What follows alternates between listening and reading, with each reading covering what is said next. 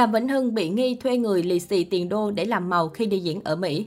Sau khi bị nữ CEO Đại Nam truy đuổi, thoát khỏi loạt thị phi vướng phải trong năm 2021. Đàm Vĩnh Hưng mới đây lại khiến cộng đồng mạng choáng váng khi khoe nhận được lộc lớn từ khán giả tại Mỹ. Giá trị phong bao lì xì cũng được tiết lộ. Theo đó, sau những ngày biểu diễn ở Việt Nam trong dịp Tết, Mr. Đàm tiếp tục bay sang Mỹ phục vụ khán giả nước ngoài.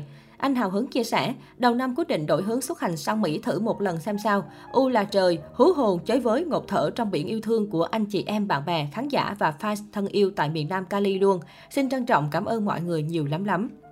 Nam ca sĩ còn đính kèm hình ảnh phong bao đỏ thắm và đóa hoa tiền được khán giả tại xứ sở cờ hoa lì xì dịp năm mới. Nhiều netizen phải choáng váng khi trong mỗi bao có rất nhiều tờ tiền đô la bên trong, có người còn ước tính số tiền lên tới 1 tỷ đồng. Ông Hoàng Nhạc Việt không giấu được sự bất ngờ với những món quà này. Về nhà mở ra xem thì u là trời thiệt luôn á. Kiểu này chắc năm nào cũng phải xuất hành hướng này quá. Đa tạ mọi người đã đến đông kín như vậy nha. Hân hãnh diện vô cùng. Dưới bài đăng, nhiều khán giả để lại bình luận khen ngợi gửi lời chúc tới nam ca sĩ. Đầu năm nhiều lộc quá anh ơi, tiền vô như nước. Năm mới may mắn phát tài nha anh ơi. Đếm lì xì xương xương 1 tỷ đồng.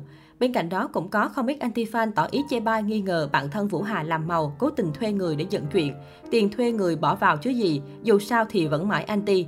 Không phủ nhận tài năng âm nhạc nhưng những chuyện khác thì không bỏ qua được. Đây không phải lần đầu giọng ca xin lỗi tình yêu được tặng quà có giá trị khủng từ fan. Anh từng được người hâm mộ tặng nhẫn kim cương đồ hiệu đắt tiền trong nhiều show diễn sinh nhật.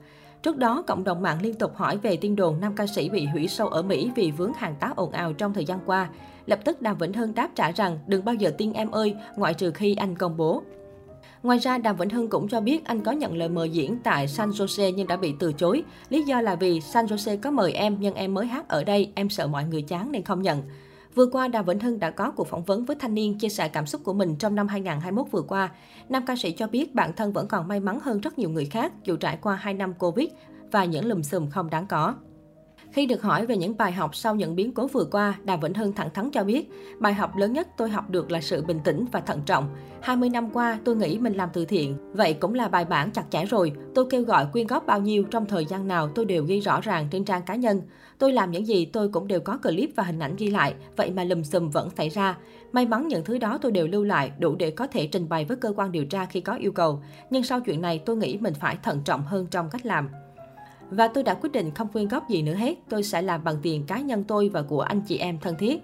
Một khi đã kêu gọi quyên góp cần phải có cách tổ chức chuyên nghiệp hơn, tôi thấy mình không phù hợp nên chỉ cá nhân tôi làm thôi.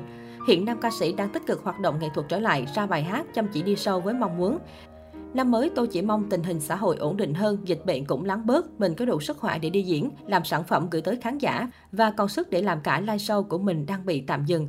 Tôi cũng mong cho các hoạt động kinh doanh của mình thuận lợi để có thêm nhiều điều kiện làm được những thứ tôi mong muốn trong nghệ thuật, vận hành công ty và nhiều thứ khác nữa.